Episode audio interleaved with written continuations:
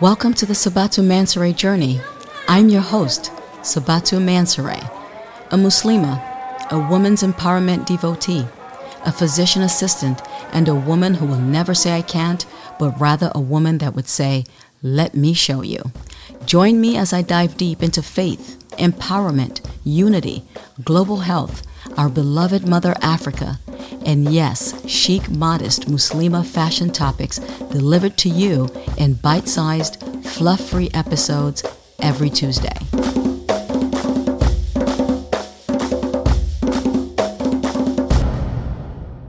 Alhamdulillah, and welcome to the Sabatu Mansaray journey. Today's topic is the journey of faith. How does the concept, the belief, and the practice of faith start in our lives? How do we hold on to it through the busyness of this world, such as work, family, school, and pastimes? A key priority of this podcast and blog is to help encourage and inspire all of us to prioritize our faith amidst being busy. Taking the time to keep God in remembrance, to be grateful for the many blessings in our lives, and to be of those who worship in excellence, which includes keeping up with our five daily prayers. May Allah guide us upon these affairs. For some of us, the concept of faith, belief, and practice starts in the home. We are born into it and it's the norm. Our parents or guardians ensure it is of value, they prioritize it, and they hold everyone that lives in that house accountable. In a Muslim household, prayers are conducted as a family to include the Muslim guest that happens to show up at the prescribed time of prayer. My father's recitation of the Quran during our prayers will forever be etched in my memory, and I'm extremely grateful for that valuable memory. Subhanallah. So, with that today, my guest is a brother from my native land, Sierra Leone, who both he and his wife strive in the path of Allah each day. Brother Suleiman Yassin Jallo was born and raised in Sierra Leone and currently resides in the United States. He's a public speaker and has been since he was a teenager. He was a student of knowledge under the guidance of the late Sheikh Mujtaba, who introduced and coached him on public speaking. It is with his time with the late Sheikh that he got the nickname Mufti, and many people in our community today know him as Mufti. At the age of 13, he completed tafsir under the guidance of Alhaji Bashir Joki, and at 15, he was able to memorize 15 juz of the Quran. Now that's impressive. Before emigrating to the Netherlands, he studied fiqh, hadith, sirah from different scholars in Sierra Leone. Brother Mufti volunteers with many organizations within the Sierra Leonean community and beyond. He founded the weekend Quran school at Jamul Jalil Jamaat in Maryland, introduced an annual Quran competition at Masjid Nur in California. He taught Quran and Hadith at the Nigerian Islamic Center in Washington, D.C., and he was an assistant imam at the United Muslim Jamaat in Maryland. He is currently an imam at Masjid Iman in Columbus, Ohio, and he holds weekly online lectures on Facebook and Zoom to include teaching the Quran. And in the midst of prioritizing his faith and encouraging us to do that as well, he also works as a registered nurse. Brother Mufti, may Allah reward you, sir, for your perseverance in striving in his path. And I thank you very much for being my guest today. Uh, it's an honor. I'm happy and um, inshallah, I'm happy to be your guest. Thank you. In the inaugural episode, I briefly discussed struggling in the cause of Allah, particularly the jihad al nafs, which is the struggle against oneself, wanting to be part of the worldly life and neglecting your faith in the process, putting off the striving in the path of God for tomorrow as though you are promised tomorrow. How many of us have said or have heard people say, I'll wake up tomorrow for the early morning prayer. I'll fast next Ramadan. I'll help sister so and so tomorrow. I'll start teaching my children about faith tomorrow. I'll go on Amazon tomorrow and order a new Quran. I'll do so and so tomorrow in the path of Allah. My respected listeners, don't put off what you can do today for tomorrow. There's a hadith that says, Death is closer or nearer to each of us than our own shoelaces. Now, Brother Suleiman, you know far more than I do that striving the path of Allah is no easy task. And to prioritize and hold on to your faith in a world filled with distractions is absolutely difficult. So before we start our dialogue, Brother Mufti, can you give a brief summary to the listeners of what completing the tafsir means? And let's touch on you being able to recite 15 juz at the age of 15. Uh, Alhamdulillah wa kafa wa salatu wa salamu ala ashraf al-mursaleen. Um, we praise Allah subhanahu wa ta'ala for his blessings and uh, we don't have knowledge except what is being taught to us by um, Allah subhanahu wa ta'ala and through his prophets and his messengers. Um, Alhamdulillah, I was fortunate to um, complete the tafsir at an early age. Um, tafsir in Arabic meaning to be able to explain or translate the Quran into your own native language. Um, at that point in time, we did it in um, in Creole. That's our basic language, or uh, just uh, the language of the city. Um, and uh, we have to go through that whole process. Process. It took us almost three and a half years to to do the tafsir or the translation of the entire Quran. Now, you're able to recite 15 juz at the age of 15. Now that's very impressive, given that there are 30 parts to the Quran and you knew 15 parts at such a young age. Now some, some may be thinking that that just means 15 surahs, but that is not the case.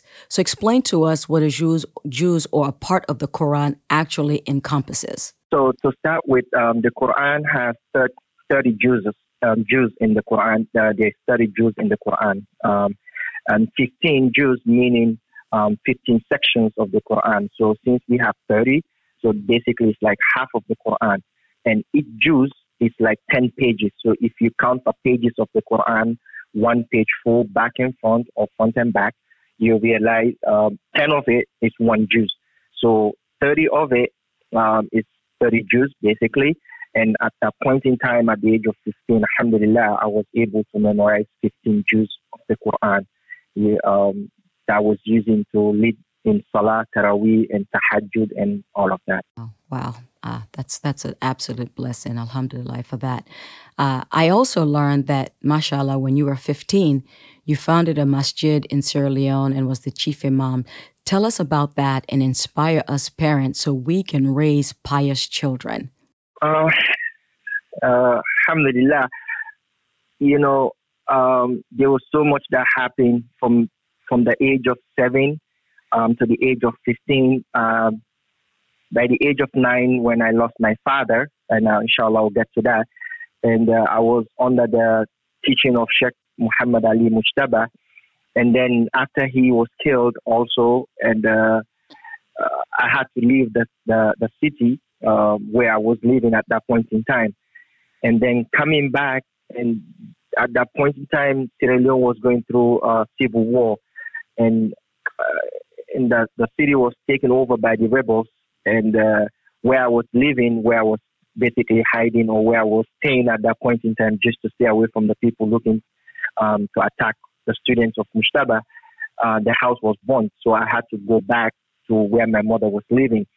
At that point in time, there was so much people and the and the house and so much noise um, in the evenings because there's curfew and all kinds of things that was going on.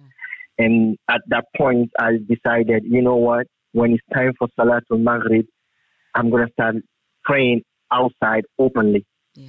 So, and that's how we started. And we started in front of one of the houses, like just an open area. And I started leading Salah there. And I have a couple of brothers that was with me and, and, the first day, the second day, and all of a sudden, I started having huge amounts of people. Wow. By the time I knew it, um, one of the owners of the building has a open space, and he gave it to us and said, uh-huh.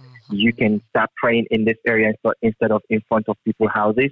And that's how we started a masjid. And Alhamdulillah, the masjid is a full-fledged uh, masjid right now. It's functioning. Wow. Um, we have yes, uh, we opened it and it's a whole building now. We have students learning in there. We have students all over the place coming to um, learn, and we have lecturers from different areas of Sierra Leone coming in there to give khutbahs and stuff.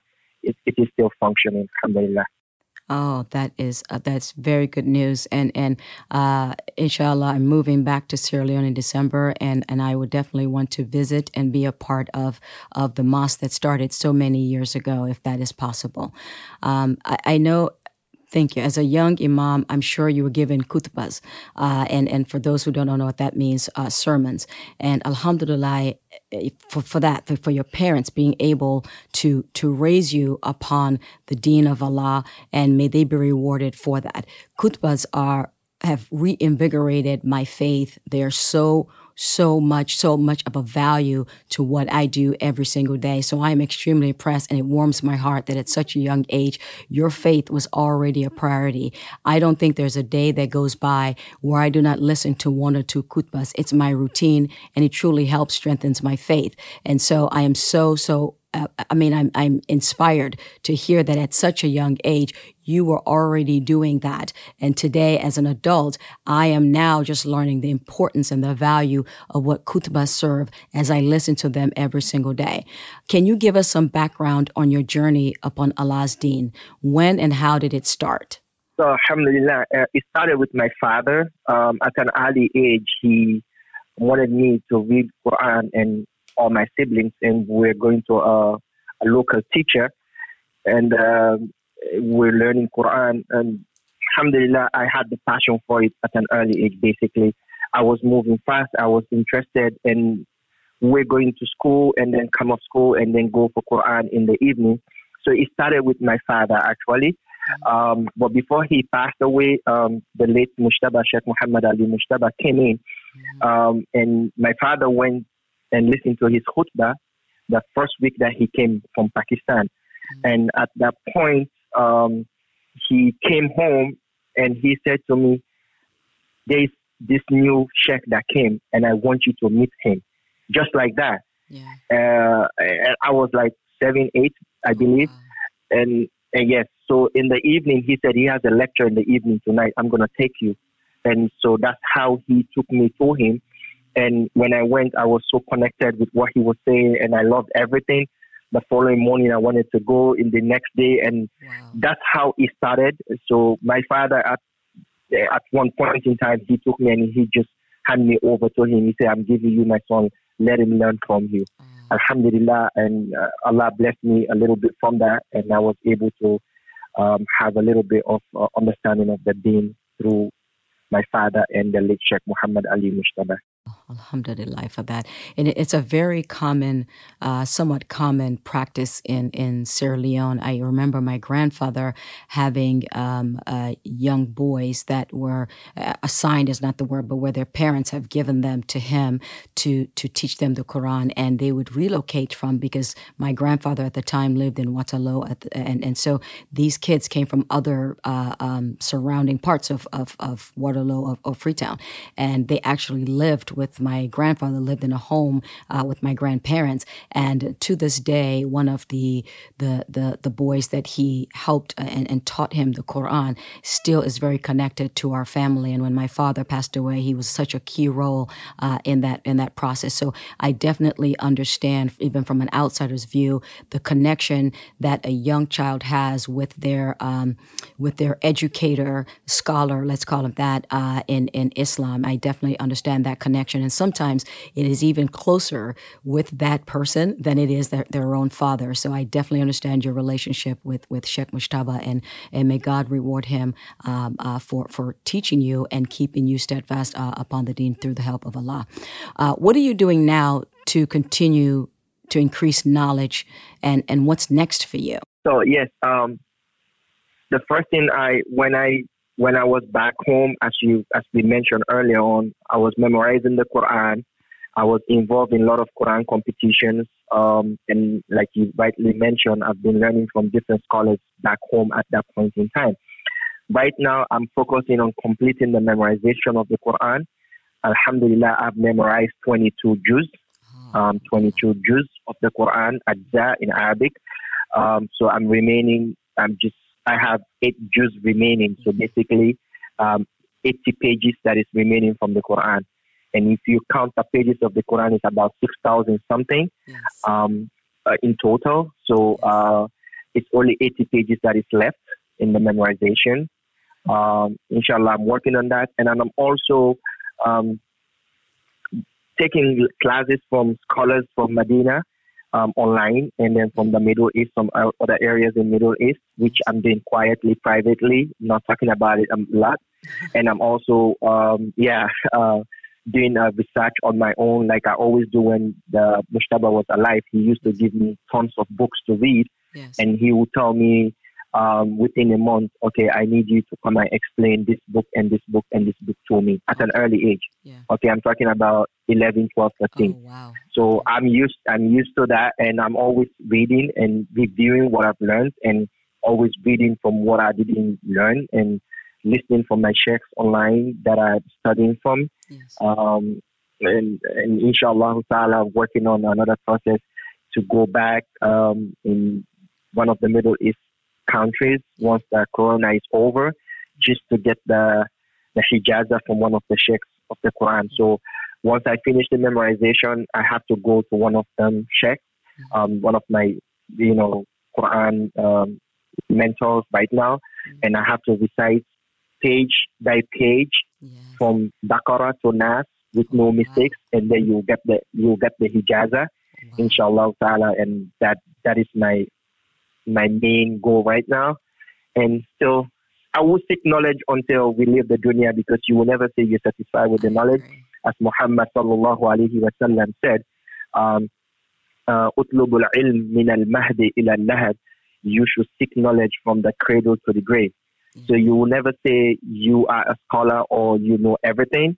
Um, you you will never say I'm satisfied with knowledge. So you always call yourself student of knowledge, and we and I'm striving to seek more as people call me the Mufti, and I'm striving to get in that position because Mufti is a big name and, and you want to get all the knowledge because basically you can, you have the knowledge, you can answer the questions of the people and if there's dispute, they will come to you to give the, the judgment and stuff like that. So it, it, it, takes a lot and you have to have a lot of education, uh, you know, on your hands. And I, I am always seeking to improve and increase in my knowledge, inshallah ta'ala, and I'm working on it. Oh, may, may Allah make it easy for you. I I know that um, we, we, every day we grow and we learn from from uh, from from various sources to to increase our knowledge. Uh, but what's very important for listeners is that not just gaining the knowledge, but using the knowledge that you have gained wisely through the knowledge that I continuously gain uh, through through the reading the Quran uh, and kutbas. I try to make sure I incorporate that into my life. And so it's one thing to read, it's one thing to learn, but make sure that you actually utilize that knowledge that you have gained, that you live this life you have left wisely. And the same thing that goes for your wealth, to use your wealth wisely that, that God has provided for you. Uh, life for your journey and what an inspiration. I have so much more I want to ask and learn. And inshallah, you'll join me again in the future. I want you to be my imam that I call every single time to, to, to teach me uh, as much as, as you are learning as well. And I'm so, so impressed because you're managing a lot, but yet you are demonstrating to each and every one of us that you can prioritize your faith in the midst of being a husband, a registered nurse, a father, and so many of the things, and, and, and, and empowering youth to stay on track, encouraging people, inspiring people. You're dedicating so much of your time to your faith, and, and, and may Allah reward you for all of your work that you're doing, and may He make it easy for you. Amen, inshallah. Now I'd like to dive a bit into faith and adversity. This is the month that we talk about faith and adversity. And as I mentioned earlier and probably will forever mention, my faith was reborn out of the most significant adversity I have ever faced. Whenever I read the ayat in Surah Al-Ankabut, which is the 29th surah, the second ayat, Allah says, do the people think that they will be left to say, we believe and they will not be tried? And what that means. Do you honestly think by just saying that I'm a believer, that I am a Muslim, that there is no fact checking, there's no way that we will test your faith? And let me tell you, I was one that thought that. And even though uh, through that, through that bare minimum of practicing my faith, I thought that that would suffice. And Brother Mufti, I was wrong. When my trial came, I was unprepared. I was lost as a Muslim. I was way off the path of Allah, and I wouldn't wish that on anyone. But in that same vein, Alhamdulillah, for with that adversity came relief and a blessing of living the life I have left wisely using the knowledge of faith that I gain every day wisely and spending out of what Allah has blessed me with wisely. So, Brother Mufti, I want us to talk about the late Sheikh Mujtaba, how God placed him in your life. You've already explained to us that your father connected connected you to. Now, I want you to take us along the journey that you had with him at such a, a young age, and at what age did you guys unfortunately pa- uh, uh, split paths, or you, you went your separate ways? Um, it is a little touching area for me. Um, I, sometimes I try not to go into it a lot because it triggers some kind of uh, some kind of thing in, inside of me. But inshallah, I will try to explain as much as I can. Um, the late Sheikh Muhammad Ali Mujtaba, as we all call him, just Sheikh Mujtaba, um, he studied in Pakistan to start with, and he returned back home in the 90s. Um, like I told you, my father um, he he knew and he saw it in me that I I had love for Quran, and uh, and and when they say it's time for us to go learn Quran in the evening, I will be the first one to get to the ustad, and I'll be the last one to get come out from there. Like I'm not rushing. Like I want to make sure I know. Sometimes I know before I even get there the next surah that I'm supposed to be reading. So my ustaz at that time, which was a full full old man, would tell my father, your son likes the Quran. He enjoys the Quran. So when the Sheikh, the late Sheikh Muhammad Ali Mujtaba came to Freetown, Sierra Leone in the 90s, and my father went uh, for Salat Jum'ah and saw him and he listened to him talking. And remember, in the 90s in Sierra Leone, most of the masajids in Sierra Leone does not do khutbahs in, in English, in Creole. They only recite from the book. And the book they were using at that time was uh, Khutbah to Diwan. That is the name of the book. Which the khutbahs are already um, written for you. They just come and just recite it. Yes. So people don't don't understand what they were they were reading if you don't understand the Arabic. Mm-hmm. And even the Arabic at that time they were using, it, you know, the phonetics was not as accurate as we're learning it now. You see what I'm saying? Mm-hmm. So at that point in time, my father met him and and he was doing the khutbah in Creole. For the first time, my father heard that and he was impressed and came home and I went to a different masjid close to my school because um, my school, which was Ahmadiyya Primary School, there was a mosque um, that is close by. And that's why I prayed the Juma because I'm in school. So when I came home, he told me that there's the Sheikh I want you to meet. So he said he has a lecture in the evening. So can you come with me? I was like, sure. So when we went there, alhamdulillah, um, I listened to him. Like I said, I loved what he was saying. I was just so connected in the tone that he was using because he will recite by singing and then say the meaning by singing it also. So that was so touching and amazing to me. So I loved it and I started going. Of course, my father couldn't take me every day because he has his own corner shop, a full amount shop, they would say, um, that he has to manage in the evening so he can take me. So uh, he, Sheikh Mujtaba become popular. So there was a lot of people in where we live in Fobe Road at that point in time mm-hmm. that goes there in the evening to listen. So one of them was um, uh, Brian Noah. He lives in England at this present time. Mm-hmm. We call him Major. He would come and pick me up, and I was like um, 8 mm-hmm. um, eight years, uh, eight years of age. Um, and then we'll go and I will sit down and I will listen. Now, the the thing that connect like when Allah wants something, إنما أمرنا إذا أراد شيئا أن يقول له كن فيكون.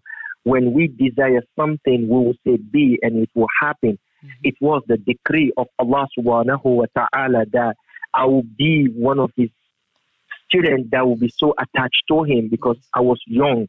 So the, there was a lot going on. Just to make it brief, um, there was fights going on. They didn't like him. The people didn't like him, especially the people that was dancing devil devils and playing on the street and don't pray. And so there was a lot of fights, and they were trying to fight him. And his house was burnt down in the middle of the night while he was asleep. And you know, and, and that touches me a lot. Since then, I become more connected, and I wanted to do more Yeah. So a week after his house was burnt and it was close to Ramadan, and Ramadan started, and I was sitting there, Salatul Fajr, imagine at an early age, went to Salatul Fajr in the masjid. And, and I was sitting and he was talking and he looked at me and he said, come here. And he pointed at me and he said, you come here. And, and I came and he said, sit next to me. And I was sitting there. And he started talking and he finished his lectures and everything. While everything was done and we're about to leave, and he said, tell your dad you're going to be giving the talk tomorrow night at that age. Wow. So I was eight.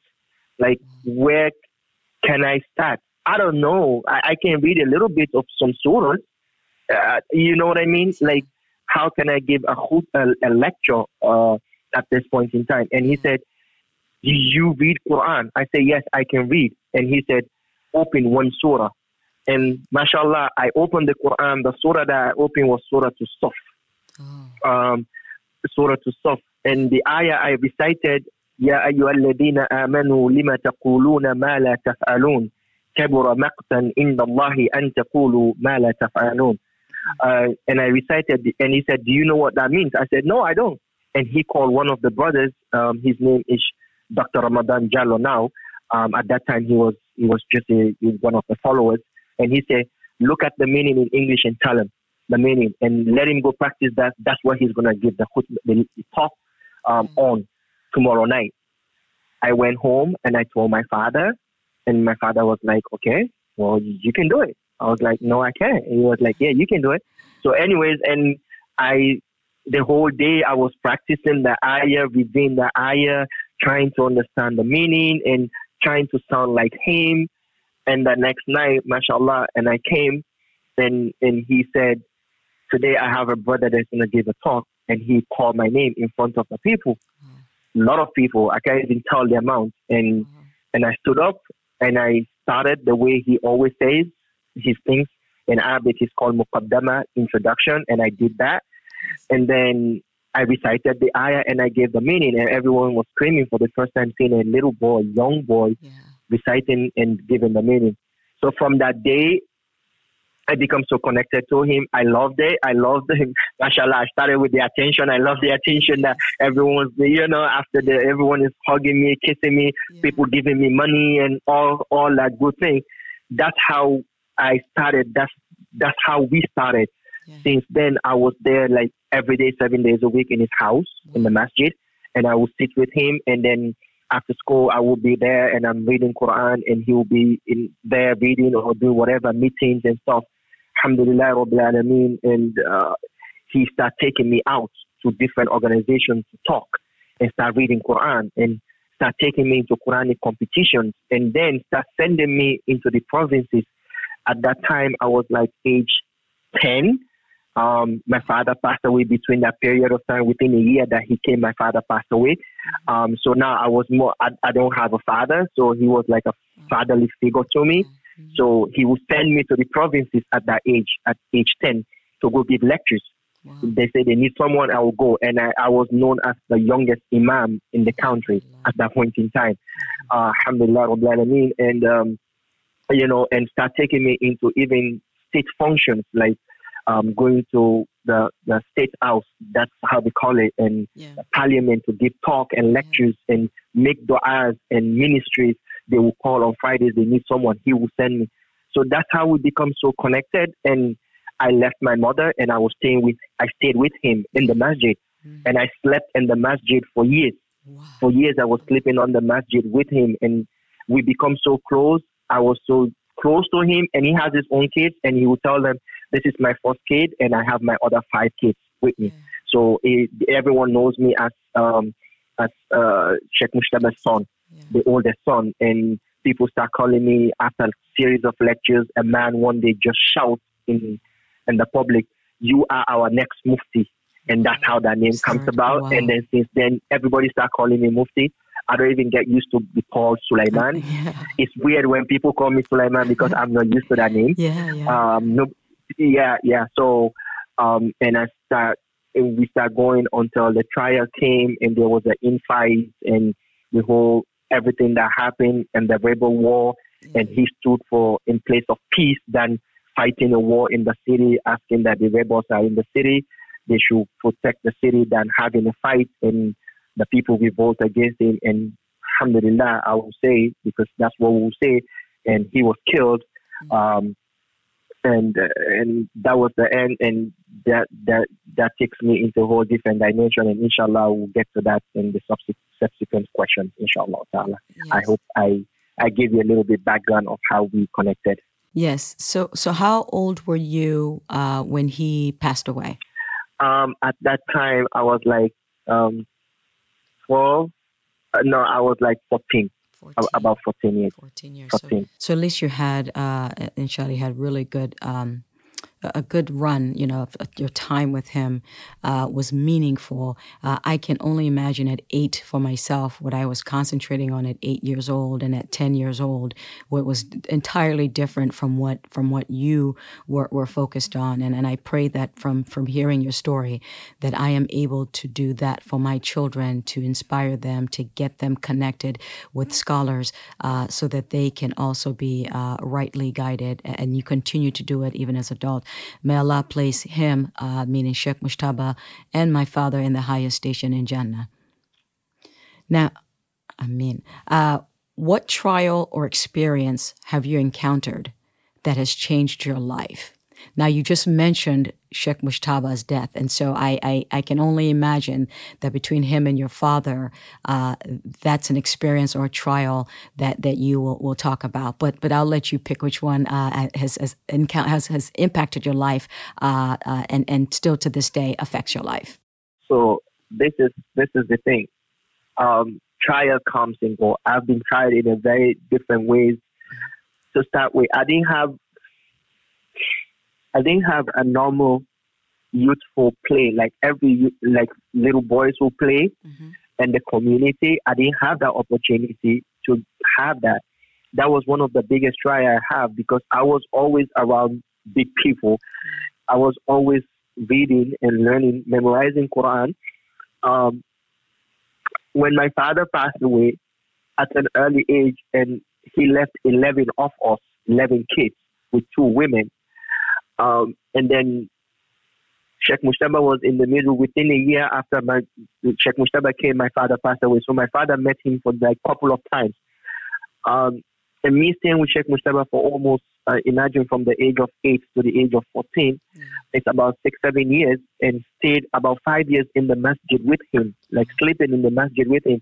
I become connected to him and everything that he was doing. I be, literally like just copy. You know, when you copy mm-hmm. someone, like mm-hmm. um, like everything he does, I know.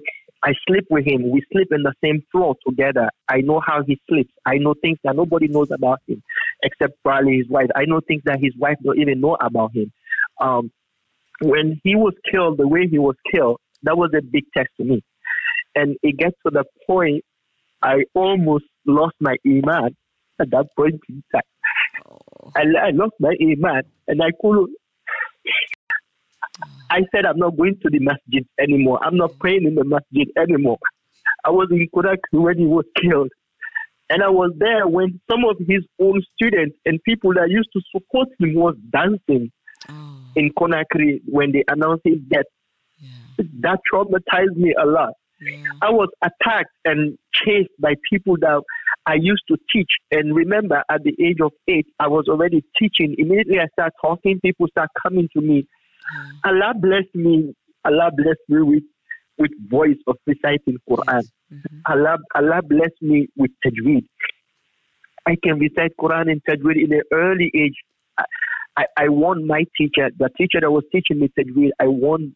We went to a Quran competition and I won over him. I was mm. blessed in speech. Yeah.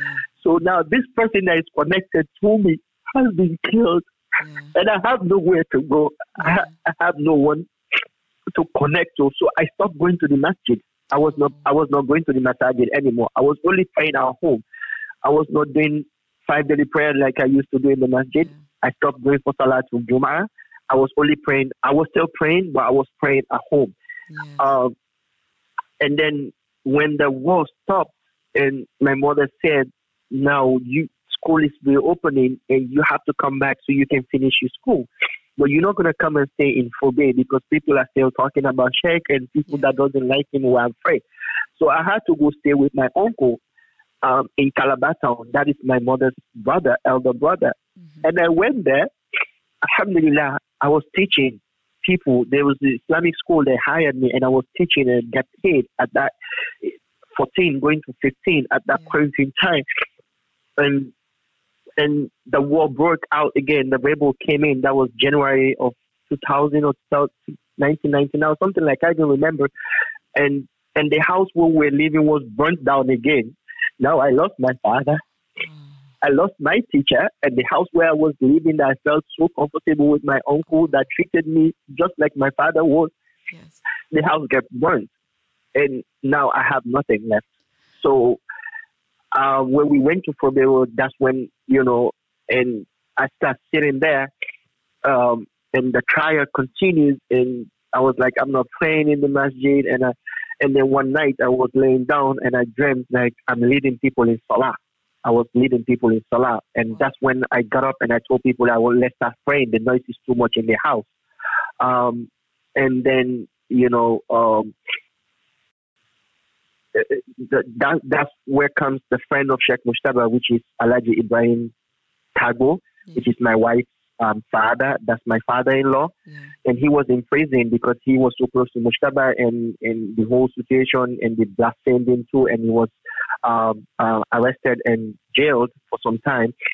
When he was released, he was looking for someone that was close to Sheikh, and he knew me because when we go for meetings, he's the national chief imam while I am the the, the youngest chief imam. So when they introduce him, they will introduce me. So we're like, and we used to sit down and talk, and he called for me. At that time, I started my masjid, and he talked to me, and he was like, "What is going on with you?" And then I explained what I've went through after the death of Mushtaba and all of that.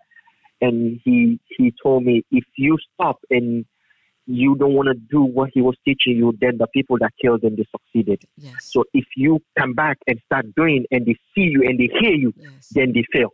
Yes. So that was um, that was my revival. And uh, and alhamdulillah, Allah used him, and, and, and that's when my, my iman started coming back strongly.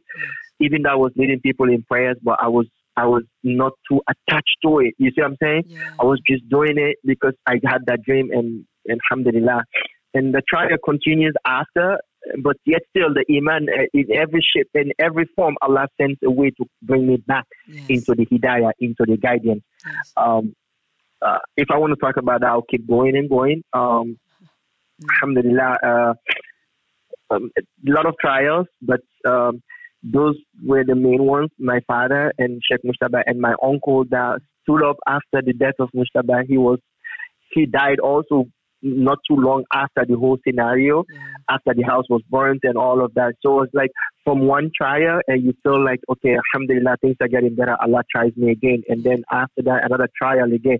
And me not having the opportunity to be a normal young boy like everyone else, I didn't play the normal play because I was always reading. Yes. It was it was hard. But Alhamdulillah, it was a training that Allah was setting me up for in the future. Definitely. Um, alhamdulillah.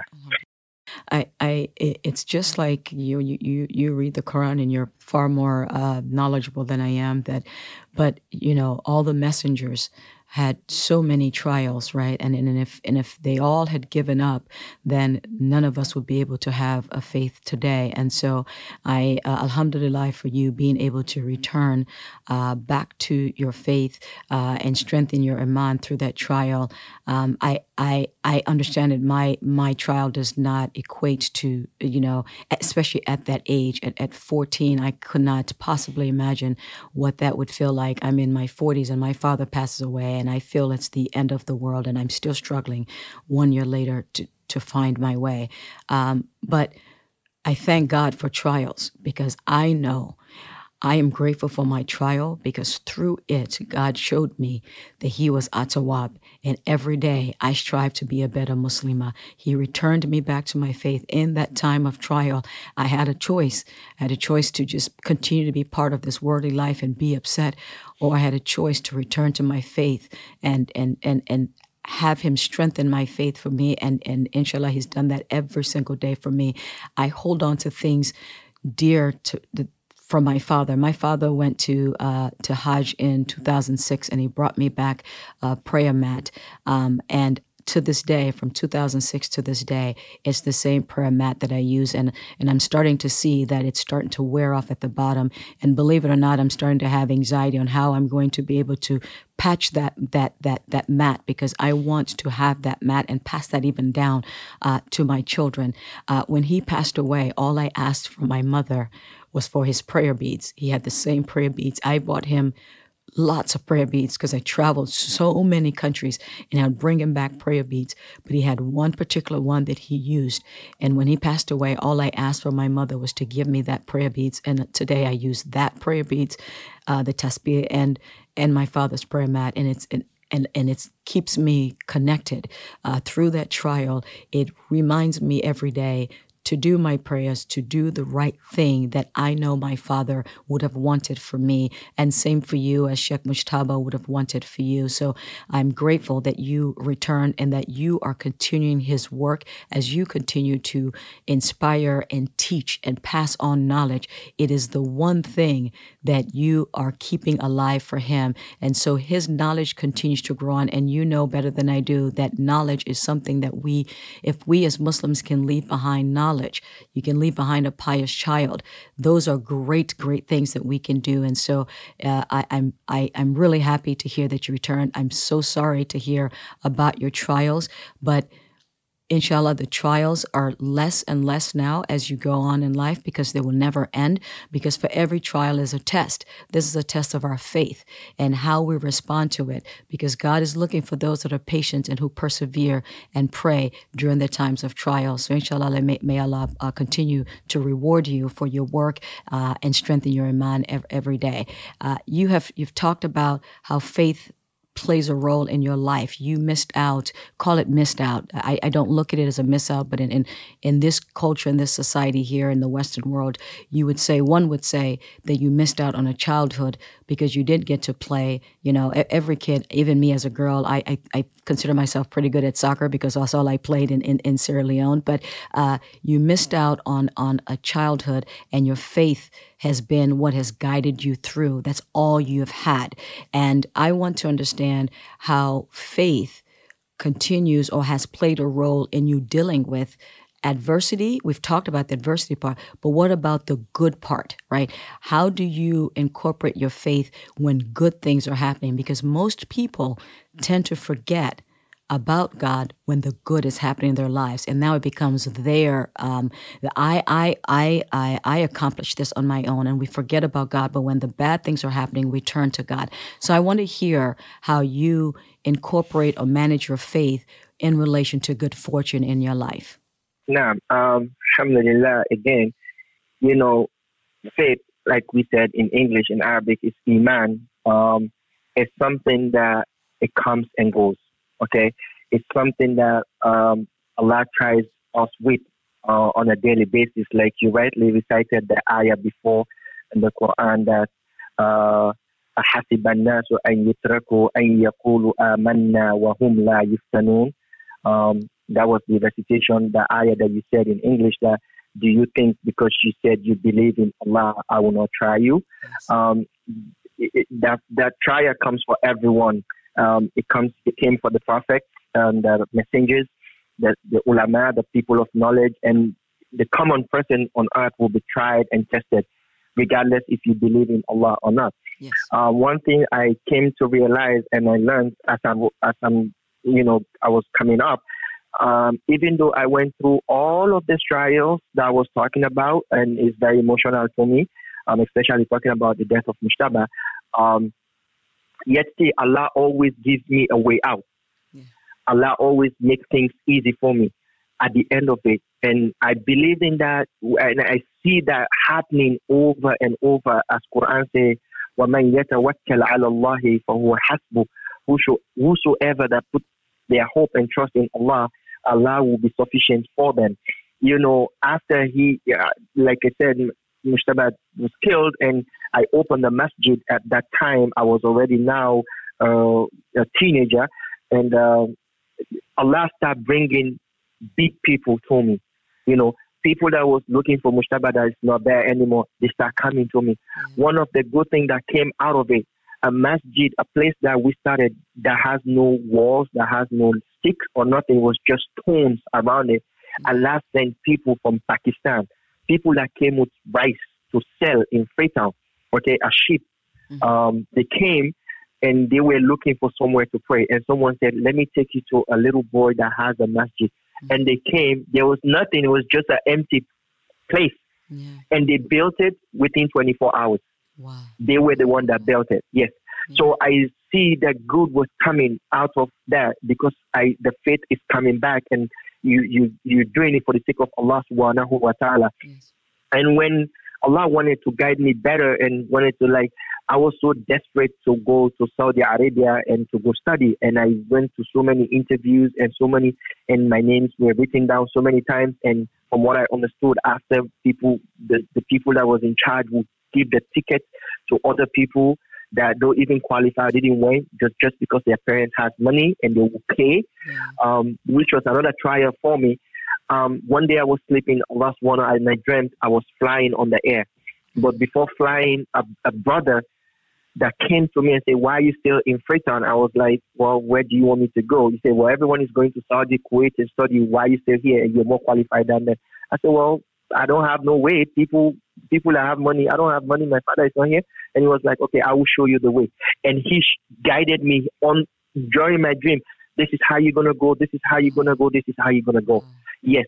And with Iman, I woke up that morning two weeks after that boy came and he came from um, from um, Kuwait, and he came and he, he told me exactly the same thing I dreamt two weeks prior, and I realized this is what Iman can do to you, yes. and I took the same journey that boy told me, yes. and Alhamdulillah, and I'll tell you, um, Iman came in when I get into the flight and I was heading um, to Misra, Egypt.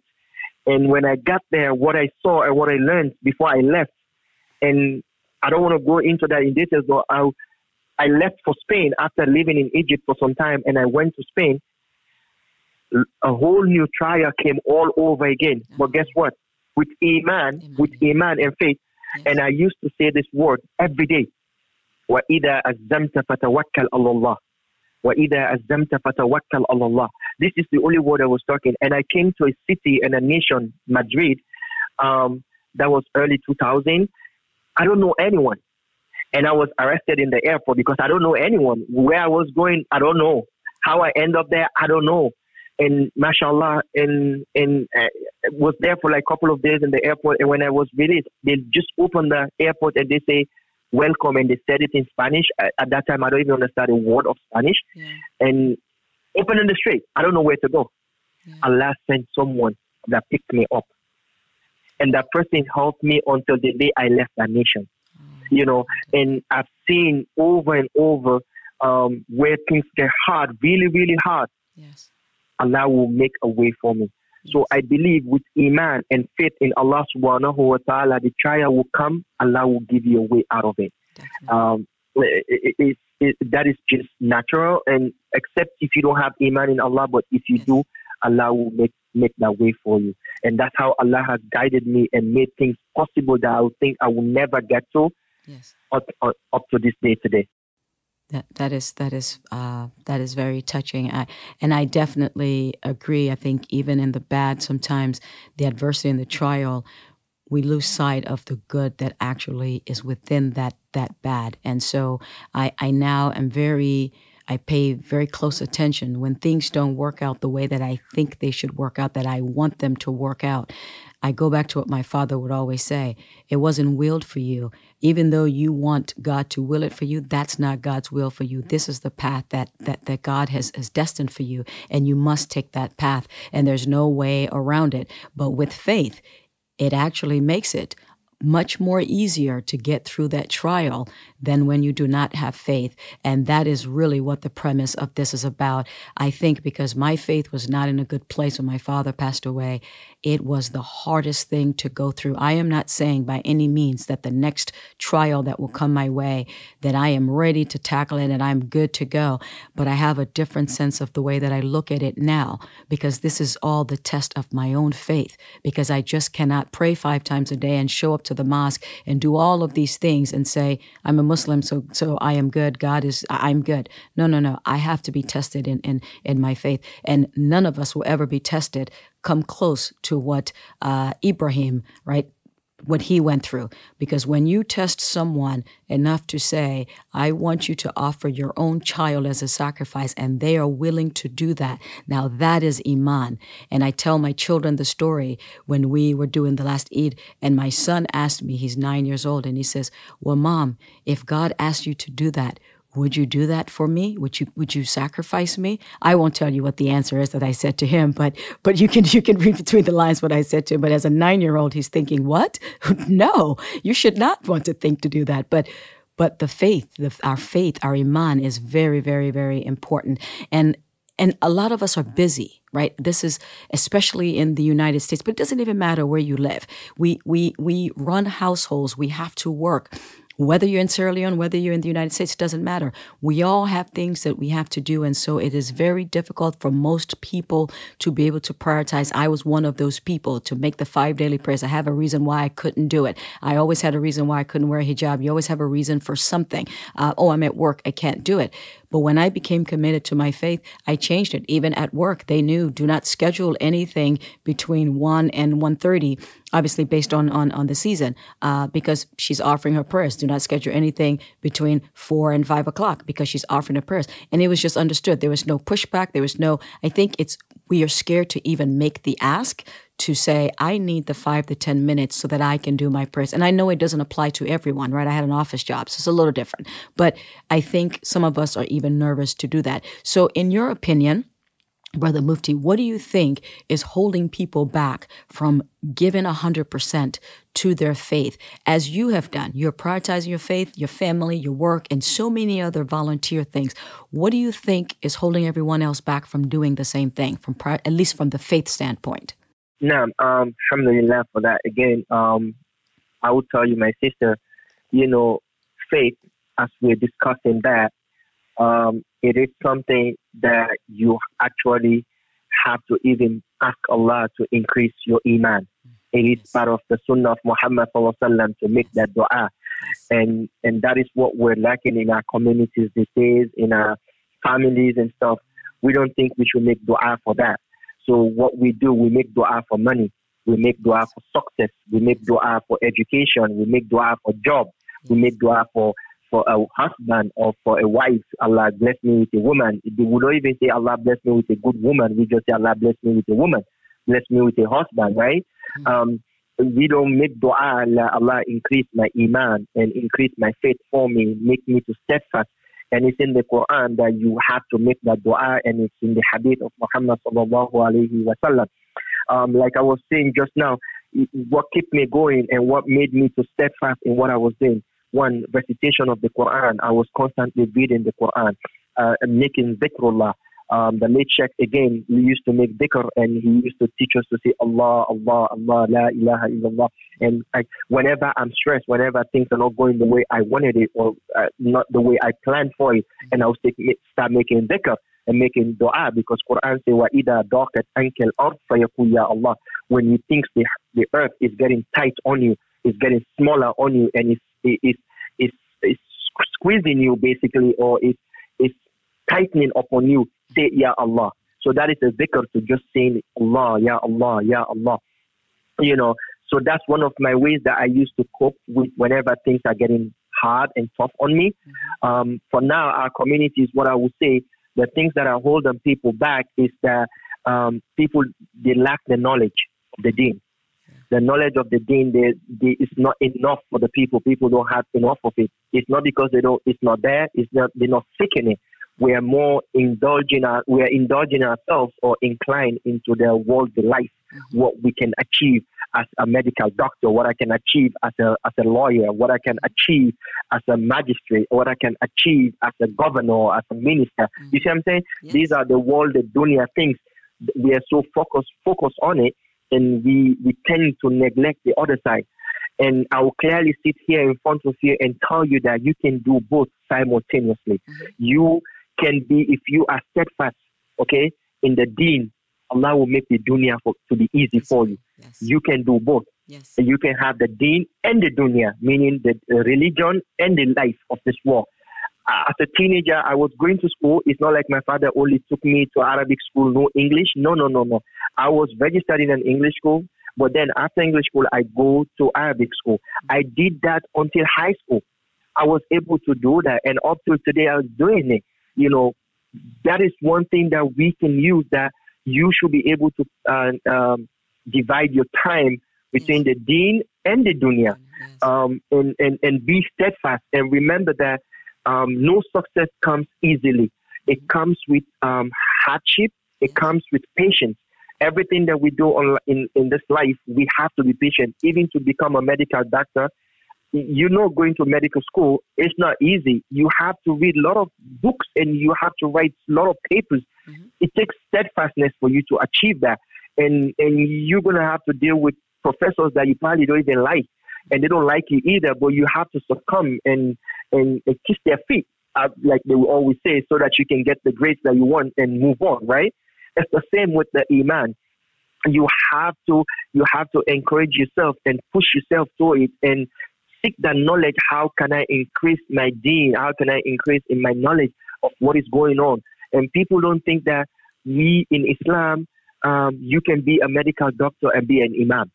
People don't think that. Yeah. People don't believe that you can be a lawyer and be an imam. Well, now we're telling you that you can. Yeah. I'm sitting in front of you as a registered nurse, still yeah. trying to go more in in the school of nursing, and, and, and still I still lead Salah.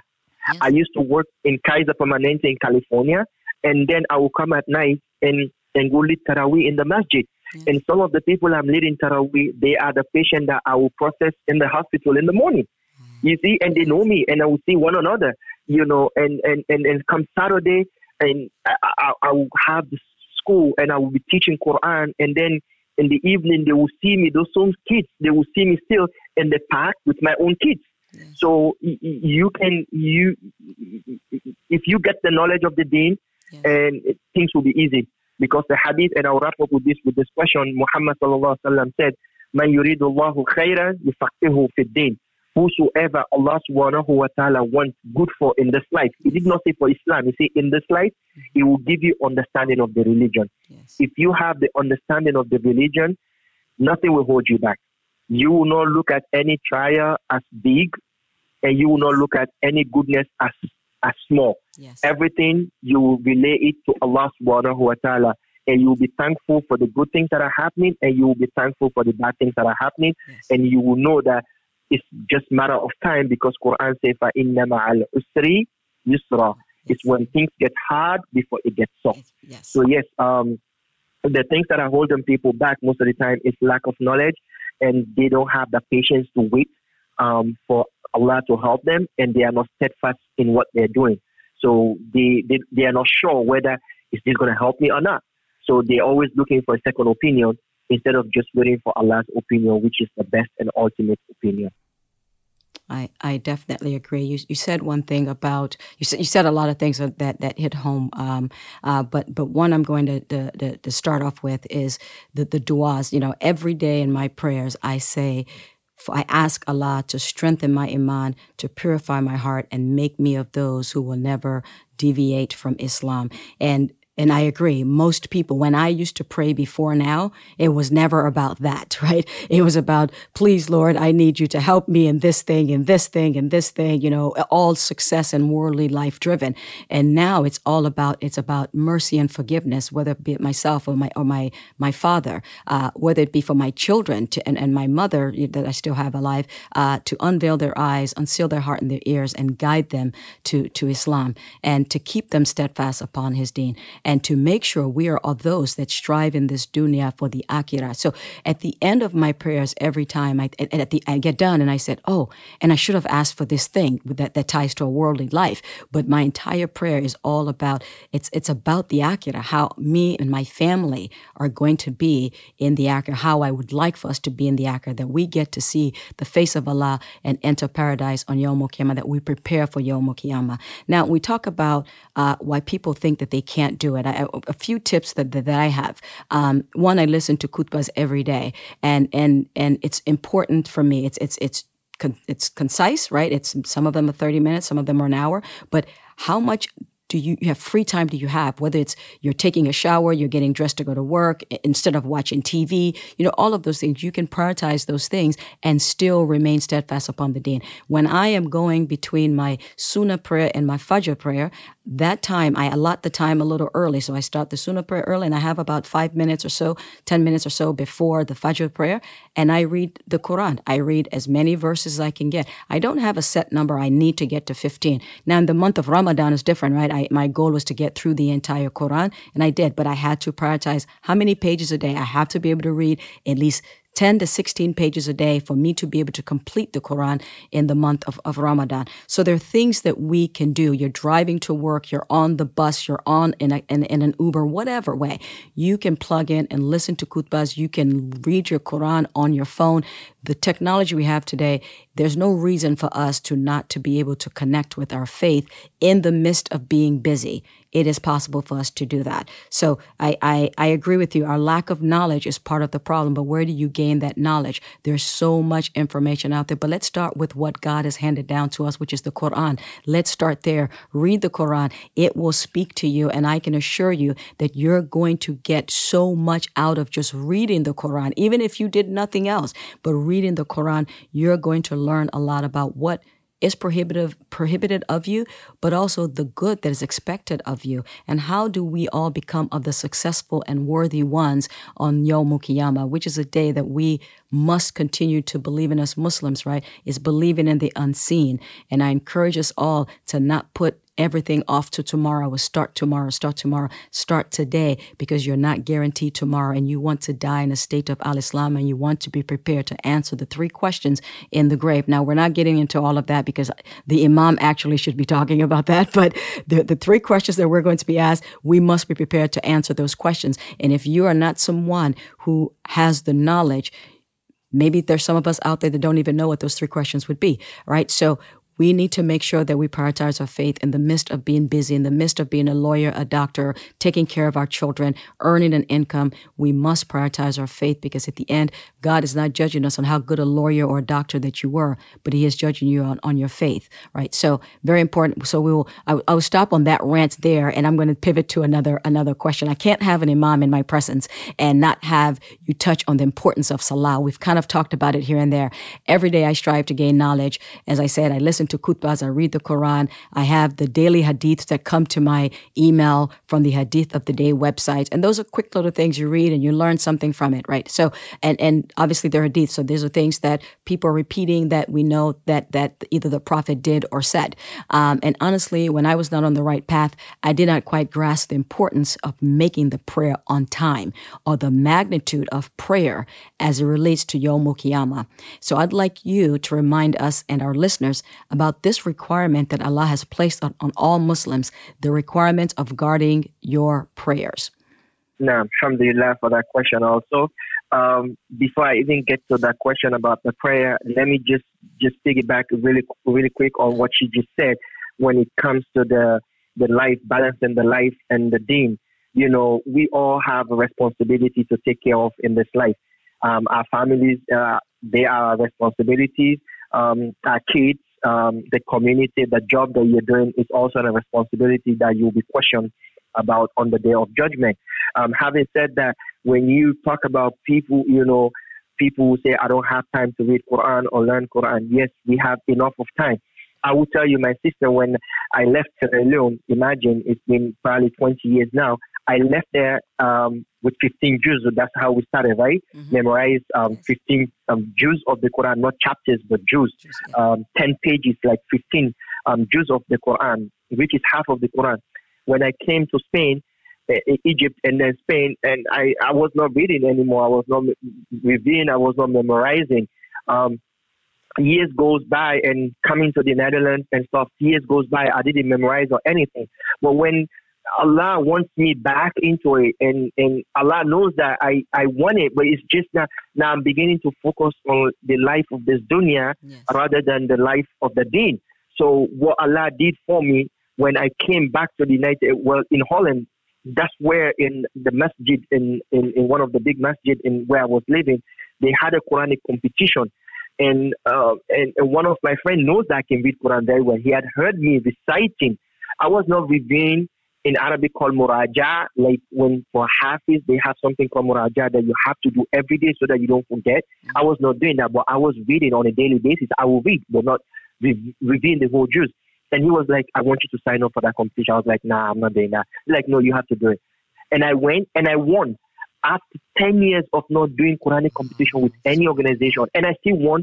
And these were not African people. These were Moroccans, Egyptians, Algerians, Libyans, and, uh, and, and Turkish, and I won. And I was announced in the masjid in front of everyone in Laylatul Qadr night in the masjid, and for African person winning a Quranic competition, and Khadija will attest to that. My wife will attest to that, and because she came at that point in time, you know, now I start going back to the Quran. And now, when I came to America here and I start giving lectures in different organizations, and I felt like, okay, I should start reviewing all over again. But guess what? Allah dragged me to California because this is what Allah wants. Yes. There, when I went there, I went to register my kids to recite Quran, to go learn Quran in the local, in the masjid uh, in South Bay. And when my daughter was tested to read the Quran, when she started reading, that that principal was like, "Who is teaching you?" And she said, "My dad." And then he was like, "Can I meet your dad?" And he she was like, he's outside. No, I thought that was your brother because I look so small, you know. And, and she was like, no, that's my dad. And then he came out with a form saying that um, here's the form for you to become a teacher in the school. Like just like that. Yes. I don't know those people. I have no idea about them. And yes. and these were Pakistani, Indian, Arab people. I was like, uh, I don't know about this. And he was like, yeah, we need you. Think about it. Go talk to your wife and do something. We need you to come and start teaching here. Yes. Allah makes way where I'm getting at is after that process and I start teaching Quran in the school, then I was hired to start leading Salat in the masjid. Now I get paid to teach in the school and then also get paid to do Salah in the masjid. Wow. And then I start leading t- uh, Salat, Asr, Zuhur, Maghrib and Isha. Mm-hmm. The Ramadan came and they said they wanted us to pray Taraweeh. Oh, wow. Me and the Hafiz al-Quran, the Imam in the masjid. Wow. He's a young guy from uh, Jordan He's a Hafiz of Quran. He won the international Quran competition in Dubai and in Egypt. Qualified 10 times more than I do, you know. Yeah. And and he asked me and he said, I want you to pray with me tahajjud. I was like, I'm not Hafiz. I only have 15 juz. Yeah. And I haven't reviewed in a very long time. He was like, okay, pray the 15 that you know. You ask Khadija, pray the, the, the 15 that you know. I was like, ah, this is a lot. It's Ramadan is like three weeks from now. Like, like start reviewing now. And wallahi, that's where Allah brought me back into the Quran. And this is this is four years ago. Allah brought me back into memorizing the Quran. Let me tell you now, I start reviewing. I prayed the Ramadan, the entire Ramadan, the 15 juz, the areas that I know, the, the 15 juz that I know, I prayed. Yes. He prayed the, the remaining. Yes. And that's how we did it. And it was amazing and it was good. I felt so good that I reviewed this. Yes. And then I start reading all over again. Let me tell you how I memorize the remaining. What I have now, the the the the how many 15 and now I have 22. I don't even know the math. The eight more juzu that I added into it. You know how I memorize it? Mm-hmm. Going to work every day. When I'm driving, yeah. that's what I'm memorizing. Yes. That's what I'm reading.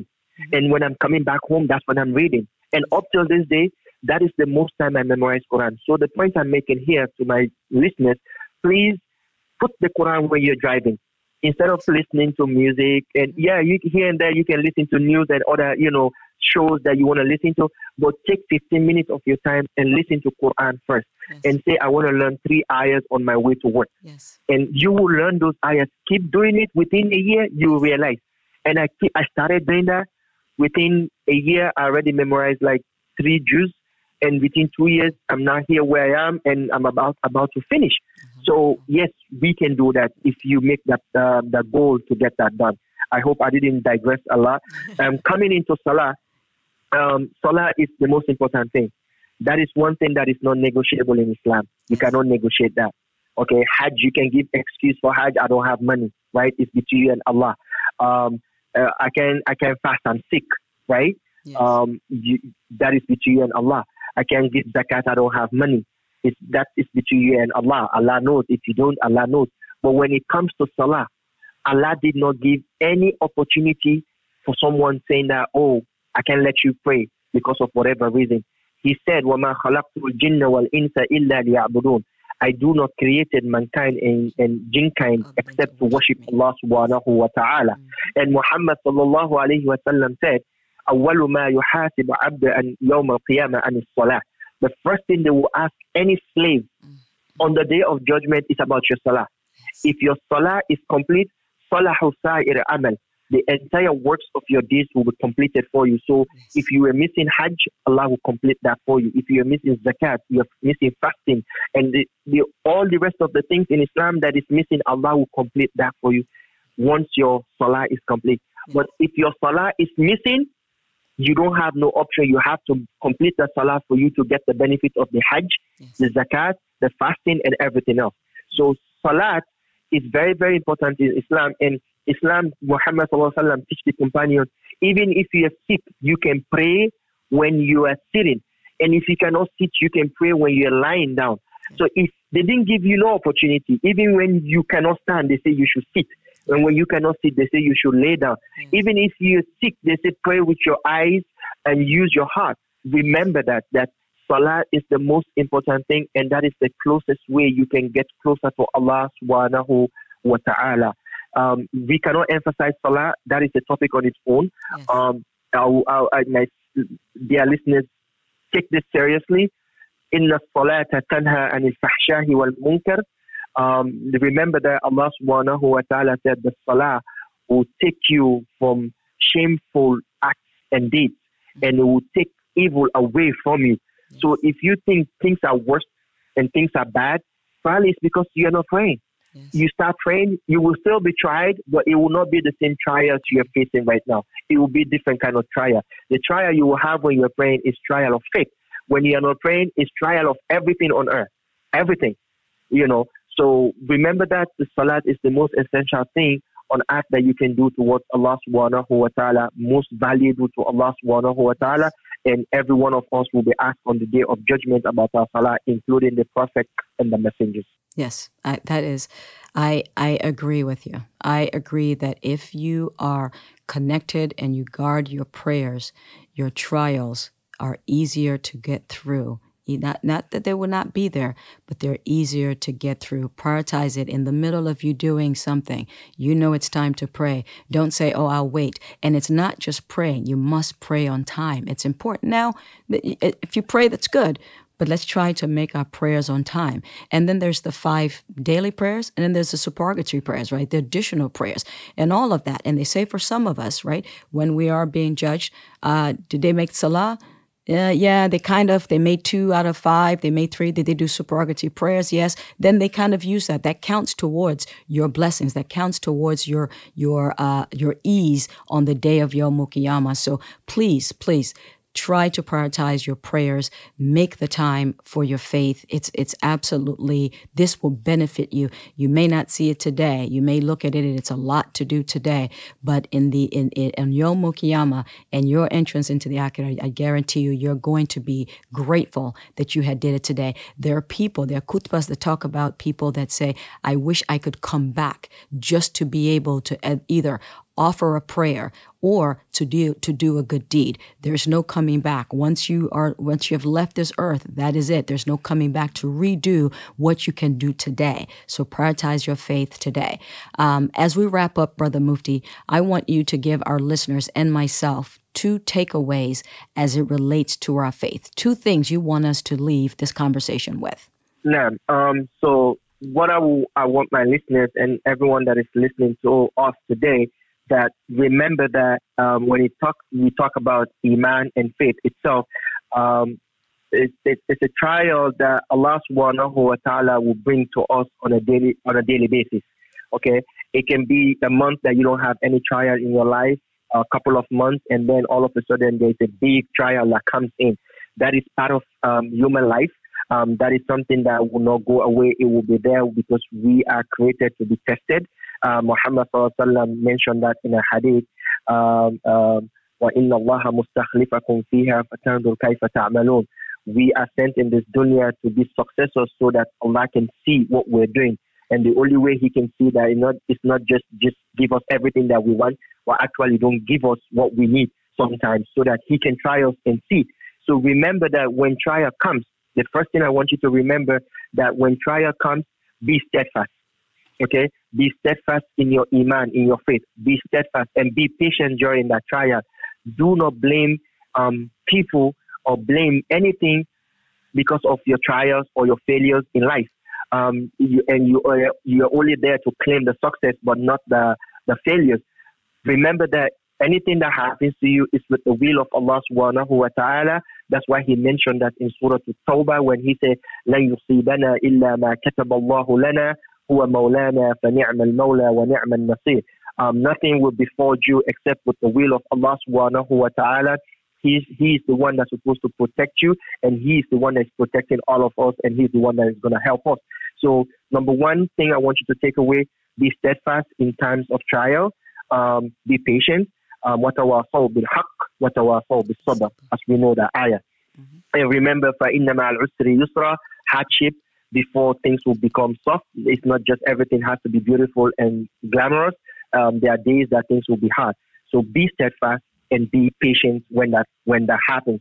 The number two takeaway that I want you to remember that whatever you're going through now, don't think you're the only one going through that. Always remember that. Don't think you are the only one suffering. You are the only one that's been tried in your family or in the community or in the nation remember that people before you have been tried and people currently with you and in other places in the life of this dunya that have been tried at this point in time.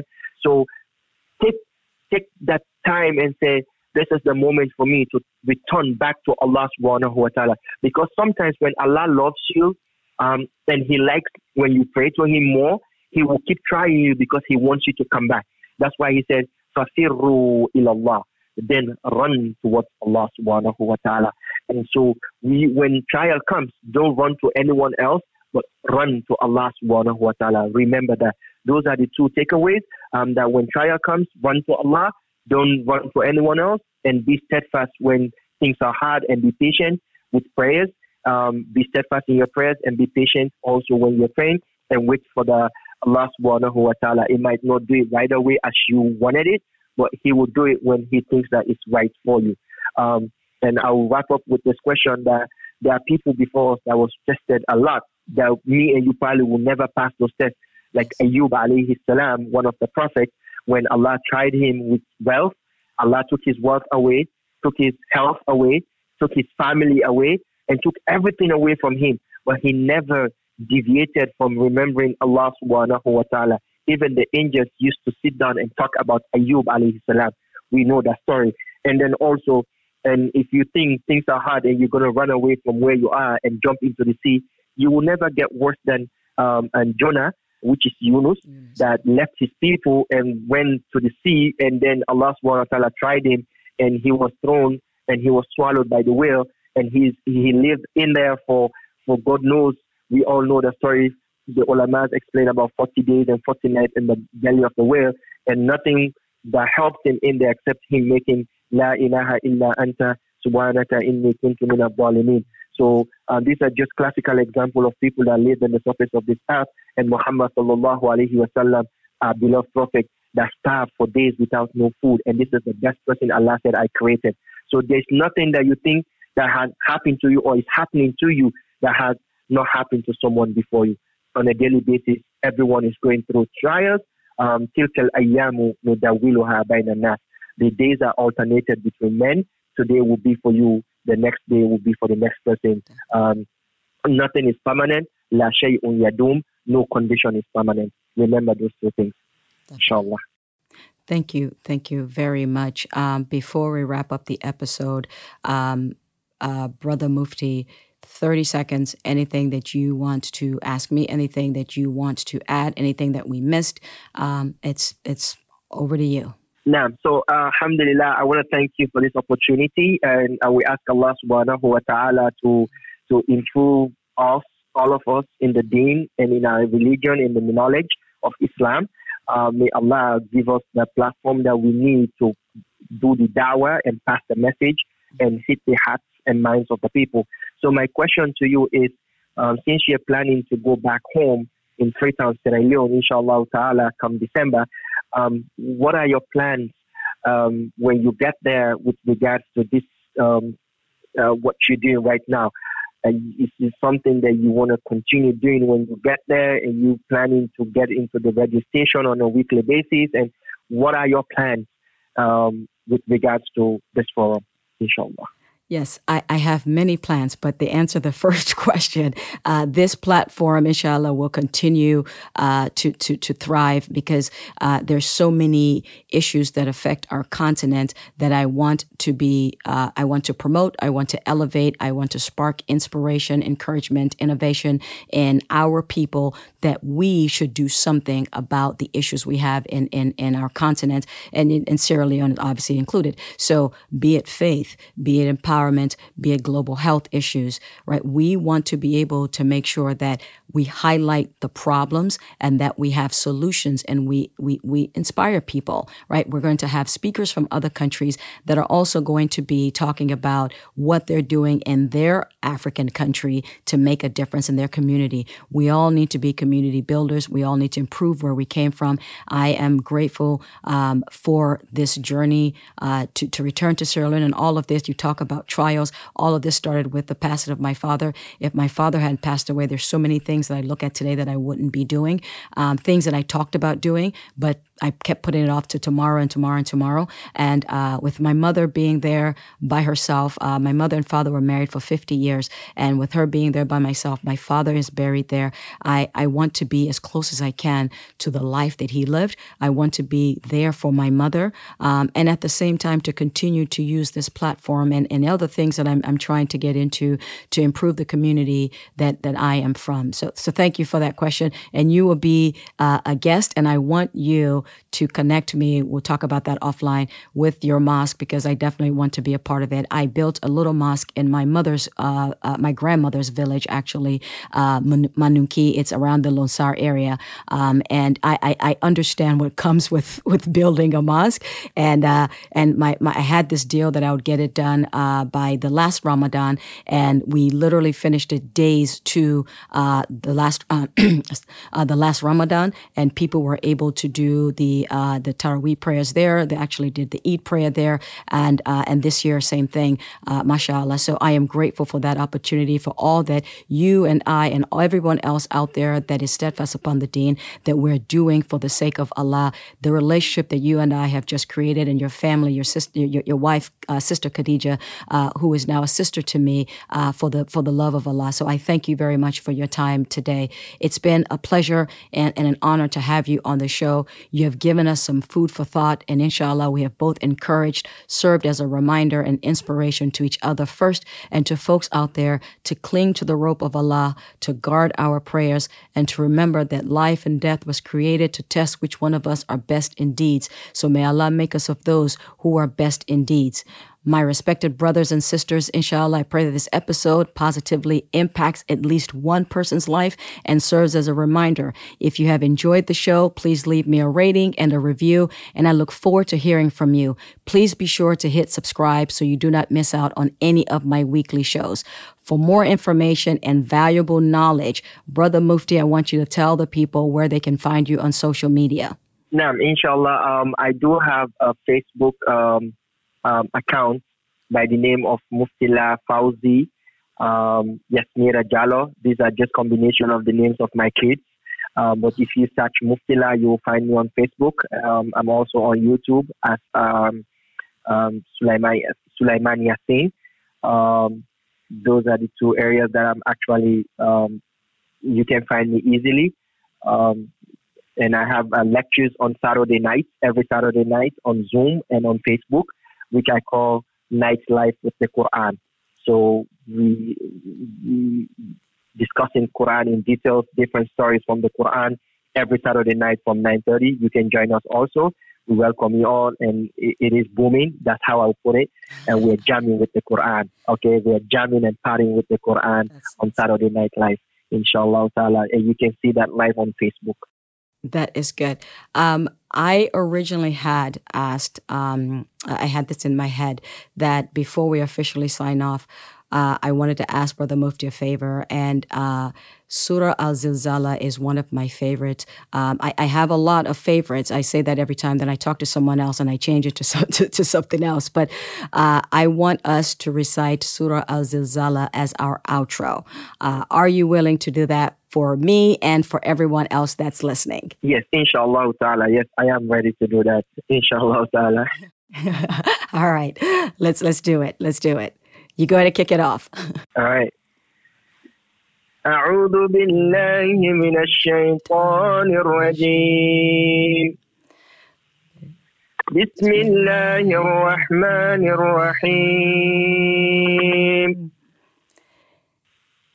إذا زلزلت الأرض زلزالها وأخرجت الأرض أثقالها